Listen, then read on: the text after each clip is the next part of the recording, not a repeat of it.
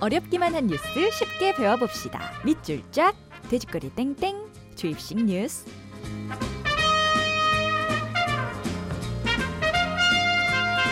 굿모닝 FM의 personal 뉴스 트레이너 시사평론가 김성한 씨와 함께합니다. 어서 오십시오. 네, 안녕하세요. 요즘 뉴스가 많아가지고요. 진짜 네. 바쁘셨죠? 아니요, 그렇게 바쁘진 않았어요. 아니, 그렇게 얘기하면 어떡해요. 되게 바쁜 사람 만들어주려고 그랬는데. 아니요, 몸값 비싸요. 바빠요. 바빠요. 네, 건강은 바빠요. 괜찮으세요? 감기로 좀 고생하셨다고 들었는데. 아, 요즘 너무 추워가지고요. 네. 미이라처럼 꽁꽁 싸매고 다니고 있습니다. 지금도요. 목도리를 아주 칭칭 감고 계시네요. 네. 자, 그럼 준비된 뉴스를 듣고 주입식 뉴스 본격적으로 수업 시작합니다.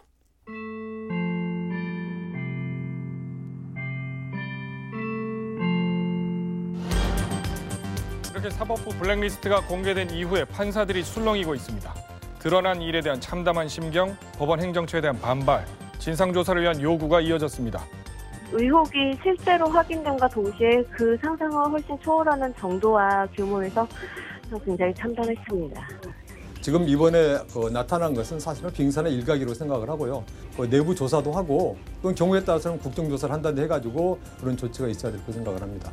사법부 블랙리스트 파동이 법원 행정처에 대한 검찰 수사라는 사상 초유의 사태로 이어질지 관심이 모아지고 있습니다. 사법부 블랙리스트. 요즘 정말 시끄러웠었죠. 요 얘기는 차차 하도록 하고요. 먼저 원세훈 전 국정원장 재판을 두고요. 법원 행정처라는 곳과 청와대가 의견을 미리 주고받았다는 거잖아요. 예, 그렇죠. 근데 이건 있을 수가 없는 일이에요. 그러게요. 뭐 우리가 다 배웠잖아요. 네. 상권 분립이 있는 네. 나라잖아요. 그러니까 사법부는 행정부하고 엄연히 분리 독립되어 있는 음. 기관이거든요. 그런데 행정부 안에 있는 청와대가 네. 어, 사법부에 미리 어떤 재판 절차에 관해서 문의를 하고 음. 그리고 또 사법부의 법원 행정처라고 하는 곳에서 재판 동향을 파악해서 알려줬다. 음. 이거 뭐 상상할 수도 없는 일이에요. 이거는 굳이 비유를 하자면 예전에 이제 군주제 국가라든가 네. 아니면 독재 시절 때 대통령이 모든 것들을 다 좌지우지하던 시절도 있었잖아요. 음. 그럴 때랑 비슷한 일로 되돌아가는 것이기 때문에 네. 판사들이 굉장히 심각하게 받아들일 수밖에 없는 거죠. 법원 행정처라는 곳은 어떤 일 하는데요? 아, 법원 행정처는요. 네. 쉽게 말씀드리면 우리 행정부의 총무처 같은 역할을 하는 곳이라고 네. 생각하시면 될 것 같아요. 그러니까 대법원장 산하에 있는 기구이긴 한데요. 네. 법원 인사라든가 예산, 뭐 회계 이런 것들은 어, 사무를 이제 주로 처리하는 것이죠. 네. 또 그러니까 어, 얘기하자면 판사들이 제대로 판결을 할 수 있도록 뒷받침을 해주는 기구다. 근데 오히려 그런 곳에서 그런 곳에서 아. 판사들의 성향을 파악하고 그 이른바 이제 거점 판사를 둬서 네. 어, 거점 판사 좀 이렇게 그 단적으로 설명드리면 정보원 같이요. 네. 판사한테 네. 어, 판사 동향이 어떤지 파악해서 우리한테 알려줘. 알려줘. 어. 네. 그래서 그거 파악하고 난 다음에 판사들을 빨간색, 파란색, 검은색으로 음, 구분해서 음. 사법행정위원회라고 하는 기구를 만들려고 했었거든요. 네. 양성태 대법, 양성태 대법원장이 있었던 시절에 네. 왜냐하면 대법원이 점점 권위주의로 바뀌어가고 있다. 음. 판사들의 불만이 많이 생기니까 음. 어, 양 대법원장이 판사들한테 그러면 당신들의 의견을 우리가 수립할 수렴, 수렴할 수 있는 기구를 만들게. 어. 그래서 사법행정위원회라고 하는 기구를 만들었거든요. 그러니까 취지는 좋았네요. 네, 취지는 일단 좋았어요. 네. 근데 거기에 어떤 판사들을 넣을지 이거를 파악하려고 했던 거예요. 아. 그러면서 거기에 넣으면 안 되는 판사, 넣어도 음. 괜찮은 판사. 아, 이 적당히 좀 넣어도 약간 뭔가 쓴소리는 할 수 있지만 그렇다고 우리 생각과 다른 얘기는 할 수- 하지 않을 것 같은 판사. 아, 이렇게, 이렇게 분류를 했군요. 예, 그걸 음. 색깔로 구분해 가지고 네. 동양 파악을 뒷받침해 가지고 그걸 이제 만들었다는 거예요. 자, 그렇구나. 그러니까 뭐 말도 안 되는 일이다 이렇게 판사들이 지금 어, 그 반발을 할 수밖에 없는 것이고요. 네, 네. 이 법원 행정처가 네. 앞서 이제 판결을 뒷받침하는 기구라고 말씀드렸잖아요. 네. 일종의 서비스하는 기구예요. 음. 그런데 그런 기구가 점점 권력화돼 가고 있다는 것들을 상징적으로 보여줬던 사건이라고 할 수 있고요. 네. 우리 검사들 같은 경우에는 검사 동일체의 원칙이라는 게 있잖아요. 네. 그래서 검찰이라고 하는 조직하고 검사 한 명은 그냥 같은 사람 취급하는 거예요. 음, 그러니까 검사는 그냥 상명하복을 해야 되는 거예요. 음. 근데 판사들은 그렇지 않아요. 네. 아무리 대법원장이라 하더라도 판사 한 명한테 재판 이렇게 하시오 절대 말하면 안 됩니다. 독립성이 이제 주어진다는 거죠. 그럼요. 네. 판사 한 명한 명은 음. 우리 국회의원들처럼 각자 독립된 법원하고 똑같은 역할을 하는 거예요. 음. 왜냐하면 판결을 하는데 판사가 그동안에 배웠던 거, 법에 대한 지식, 음. 그리고 양심 이런 것에 따라서 오로지 거기에 따라서만 판결을 해야 되는데 음. 예를 들어서 누가 다른 사람이 아 이건 좀 이렇게 판결해. 음. 아니 돈 좀 이렇게 주고 음. 판결 좀 이렇게 해 주시면 안 될까요? 이렇게 말하기 시작하면은 가장 공정해야 될 재판이 그렇죠. 공정하지 못하게 되잖아요. 네. 그래서 근데 그 이 법원 행정처가 상고법원을 설치로 하는 문제로 청와대에 협조했다. 그러니까 말하자면 거래 일종의 거래가 있었다는 건가요? 그렇죠. 어머나. 우리가 이니셔티브를 줄 수가 있다. 상고법원 설치하는 것에 네. 대해서 이렇게 얘기를 했던 건데요. 이 상고법원이 법원이 뭘까 궁금해하시는 분들이 있을 것 네, 같은데 네. 지금은 3심제잖아요. 네. 지방법원, 고등법원, 대법원. 대법원 음. 세 번을 재판을 받을 수 있어요. 네. 그런데 고등법원하고 대법원 사이에 상고법원이라고 따로 하나 더 설치를 하자. 네. 뭐 예를 들면 우리 가정법원이나 행정법원 같은 음. 그런 법원을 하나 더 만들자는 얘기예요. 이유는요? 왜냐하면 음. 대법관들이 1년 한 명 한 명이 1년에 재판하는 이 사건 건수가 3,100건이 넘어요. 음. 대법관 한 명이 처리하는 게 3천 야. 건이 넘는다는 것은 거의 소화가 불가능하다는 얘기랑 그렇죠. 마찬가지거든요. 예. 물론 이제 대법관 한 명당 재판 연구관들이 밑에 있어요. 네. 그래서 기본적인 검토를 하고 올리면 대법관이 이제 판단을 하고 네. 또 대법관들이 13명으로 구성돼 있잖아요. 대법원장 빼고. 네, 네. 그것을 하- 그 13명이 소부로 나눠 가지고 또 재판을 하기도 하고 음. 하긴 합니다. 그렇지만 업무량이 많다는 너무. 많다는 어. 거예요. 그러면 대법관 수를 늘리거나 음. 아니면 상고 법원 같은 거 설치하면 좋은데 네. 대법관 수 늘리기보다는 상고 법원을 설치하는 쪽으로 추진을 아. 했던 거예요. 법관들의 업무량을 좀 줄여주고 부담을 줄여주기 네. 위해서 근데 상고 법원을 설치하려면은 법을 바꿔야 돼요. 네. 그러면 청와대나 아니면 국회 협조가 필요했었는데 그러기 위해서 청와대에서 관심 사안이라고 하는 재판에 원세훈 전 원장의 재판에 뭔가 동향 파악을 해주고 이제 힘도 빠지고 그러니까 우리가 상고법원을 추진하면 좋지 않겠느냐 이런 뒷거래를 하려고 했던 거 아니냐는 의심을 받고 있는 거죠. 네. 그렇군요. 그러면 우리가 그 법원 행정처라는 데가요. 네. 굉장히 중요하기도 하고 또 이게 엘리트 코스 말하자면 소위 네. 말하는 그렇게도 이것도 들었거든요. 상당히 심각한 문제가 네. 있는 거예요. 왜냐하면은 지금까지 대법관이 법원 행정, 행정처 출신 대법관들이 굉장히 많이 나왔어요. 네. 이렇게 되면 어떤 현상이 벌어지겠어요? 법원 행정처에 다 가고 싶어하는 자리가 되겠죠. 그러니까 여기를 나와야 대법관 후보가 되거나 네. 그렇다는 거 아니에요. 이 예, 코스를 그렇죠. 밟아야. 이른바 승진의 그 뭐랄까 초고속 음. 승진 코스가 돼버린 거예요. 네. 그러면 법원 행정처가 권위를 더 많이 갖게 되고 권력을 많이 갖게 되니까 그렇죠. 판사들이 줄을 서게 되는 거예요. 음. 이러다 보니까 어떤 현상이 나타나냐면은 대법관이 보수적인 성향의 대법관이 돼요. 음. 그러면은 대법관 눈치를 봐요. 네. 대법관이 대- 아, 법원 행정처를 주도하니까. 음. 그러니까 판사들이 쫙 위에서부터 아래까지 줄을 서게 되는 거예요. 갈 자리, 가고 싶은 자리를 가고 싶으려면은 아, 아무래도 판결도 이렇게 입맛에 맞게 해드려야 되지 않을까? 네. 이런 식으로 판결을 할 수 있다는 거예요. 음. 그러니까 그렇지 않도록 법원 행정처가 그냥 행정 역할만 하고 그래야 되는데 네. 그렇지 않고 엘리트 코스를 밟는 판사들만 가게 되고 네. 그런 판사들이 영장 전담 판사로 가고 음. 그리고 부장 판사로 가고 네. 이러다 보니까 판사들이 제대로 판결을 내릴 수 없다는 하소연이나 이런 불평들이 나오기 시작했던 거죠. 뭐 어쨌든 그 인사권을 대법관이 쥐고 있는 어, 대법원장이 쥐고 대법원, 있다고 사실상 그렇게 되는 건데요. 네. 그렇기 때문에 인사를 분리 분리해야 된다는 얘기가 나오는 거예요. 음. 예를 들어서 판사는 저기 밑에 지방법원에 있는 판사하고 고등법원에 있는 판사하고 네. 그냥 다른 판사가 아니에요.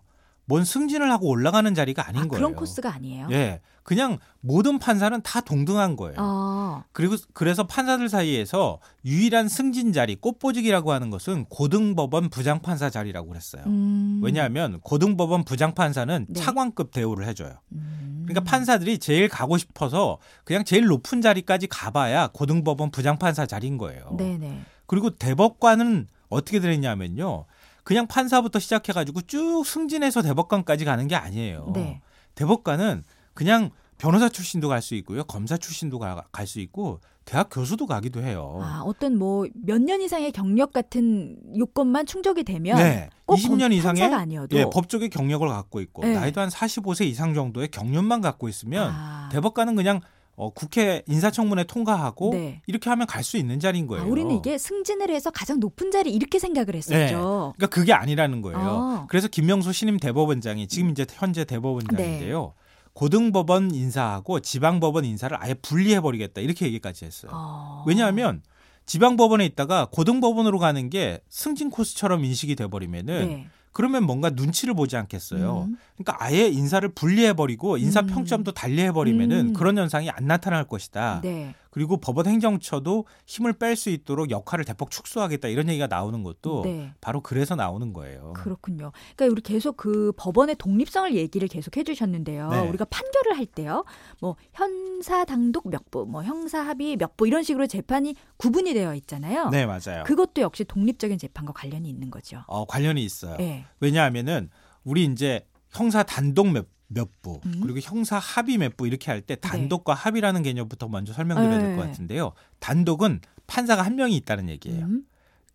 그만큼 크고 중요한 사건을 맡지 않고 일반적인 좀 크지, 크지 않은 작은 사건들을 맡게 되는 게 단독 판사가 맡는 건데요. 네. 보통 경력 5년 차에서 10년 차 판사들이 맡아요. 네. 어, 그런데 합의부로 넘어가기 시작하면 뭐 예를 들면 민사 사건 중에서도 돈이 크- 액수가 큰 게 걸려 있는 사건이나 아니면 정치적으로 예민한 사건 같은 음. 경우에는 판사 한 명이 모든 걸 결정해 버리면 그 음. 사람의 선입견이나 아니면 편견이 들어갈 수 있잖아요. 네. 그러니까 그런 사건은 합의부로 넘겨요. 네. 그러니까 우리 최순실 국정농단 사건 재판 쭉 진행되는 거 보셨으면 아시겠지만 네. 중간에 재판장이 한 명 있고 좌배석 판사, 우배석 판사 세 음. 명의 판사가 있어요. 네. 그세 명의 판사들이 서로가 전부 다다 관련된 증거라든가 사건 조서를 다 읽고 음. 그리고 난 다음에 이건 유죄 판결을 하면 좋을까, 무죄 판결을 하면 좋을까, 음. 어느 정도 형량을 하면 좋을까 음. 서로 협의를 하게 돼요. 네. 그래서 세 명이 누가 한 명이 주도하는 게 아니라 네. 서로 의견이 다르면 표결까지 해야 돼요. 아. 그렇게 해서 민주적 절차에 따라서 판결을 하도록 하는 거예요. 아, 누가 가운데 있는 사람이 더 중요하고 이런 게 아니라 네. 재판장이 예를 들어서 내 맘대로 할 거야. 내 의견 따라. 이거 못 한다는 거예요. 음. 그렇군요. 그러니까 합의부 안에서조차 판사 한명한 명이 의견이 그렇게 중요하다는 거예요. 아, 그럼 어쨌든 재판이라는 건 단독 판사와 세 명의 판사가 함께하는 두 합의부. 종류가 되는 예, 거고요. 두 종류의 재판부가 있는 거고요. 네. 그 재판부에서도 다 독단적으로 누가 한 명이 결정하지 못하도록 시스템이 돼 있다는 거예요. 어쨌든 그러니까 이렇게- 선고가 서로 합의하에 내려진다는 거네요. 그렇죠. 그러니까 이렇게 작은 재판부 안에서도 음. 판사가 누구 하나가 의견을 내서 이걸 뭐 마음대로 할 수가 없도록 만들어 네. 놨는데 음, 법원 안은 더 크겠죠. 네. 더 큰 법원 안에서도 똑같이 판사 한 명 한 명이 서로 대화도 안 나눌 정도로 판결에 대해서는 그렇게 엄격하게 분리되어 있는데 네. 이거를 예를 들면은 청와대에서 원세훈 전 재판은 이 항소심에서 유죄가 났으니까 이거 큰일 났다. 음, 이 상고로 가가지고 대법원으로 가게 될 때 이거 소부로 가는 것도 아니고 전원 합의부로 네. 전원 재판부로 가게 해달라 네. 이런 식의 의견을 냈다고 하는 거는 그래서 있을 수 없는 일이라고 말하는 거예요. 그렇죠. 그걸 또 법원 행정처가 네. 동향을 파악해가지고 아, 이거 굉장히 겁나네. 음, 재판부에서 뭔가 의중을 우리한테 얘기해주지 않아. 음. 굉장히 불안하다. 음, 이런 게 그 문건에 직접 나와요. 음. 이렇게 한다는 거는 있을 수가 없다는 거죠. 그 전원 합의부라는 거죠. 대법관 13명과 예, 예. 대법원장까지 다 14명 포함하는 모여서 예, 예. 다시 판결을 내리는 거죠. 거기서도 마찬가지예요. 네. 판결할 때 우리 소수 의견이나 이런 거 보충 의견이 있다고 하는 것들 많이 보셨죠. 네, 네. 예를 들어서 다수결로 판사들이 음. 어 이거는 유죄야 이렇게 판결을 했다 하더라도 음.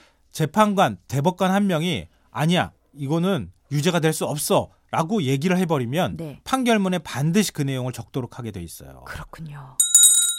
아, 아직도 할 얘기가 많이 남았는데 말이죠. 그러게요. 근데 시간이 이렇게 벌써 아, 다 버렸어요. 너무 재밌어 갖고요. 지금 어. 할 얘기가 너무 많은데 우리 이제 문제 주입식. 뉴스 네. 문제 드립니다. 법원행정처가 이것을 설치하는 문제로 청와대에 협조했다라는 의혹을 받고 있습니다. 대법원이 맡고 있는 3심, 상고심 사건 중 단순한 사건만을 별도로 맡는 이 법원.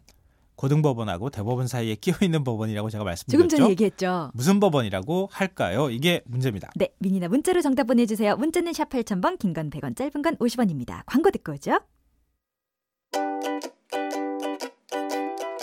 굿모닝 FM 문제입니다에서 드리는 선물입니다. 웅진 플레이 도시에서 워터파크 4인 가족 이용권, 파라다이스 도고에서 스파 워터파크권, 글로벌 직업체험 테마파크 키자니아에서 4인 가족 이용권, 명품 블랙박스 마이딘에서 5인치 블랙박스, 원료까지 생각한다면 고려은단에서 영국산 비타민C, 농협 홍삼 한삼인에서 홍삼 스낵 골드, 더 페이스샵에서 더 테라피 오일 블렌딩 크림, 대한민국 면도기 도르코에서 면도기 세트, 이태리 명품 로베르타 디 까메리노에서 차량용 방향제, 주식회사 홍진경에서 만두 세트, 비판톨에서 day and night lip care 세트, 건강식품 전문 GNM 자연의 품격에서 밀크시슬 선물 세트, 주식회사 예스폼에서 문서 서식 이용권 드립니다. 정답이 뭐였죠? 상고법원입니다. 상고법원이에요. 0603-5731-2902 김순주님, 김효민님, 서훈호씨 모두 선물 보내드릴게요.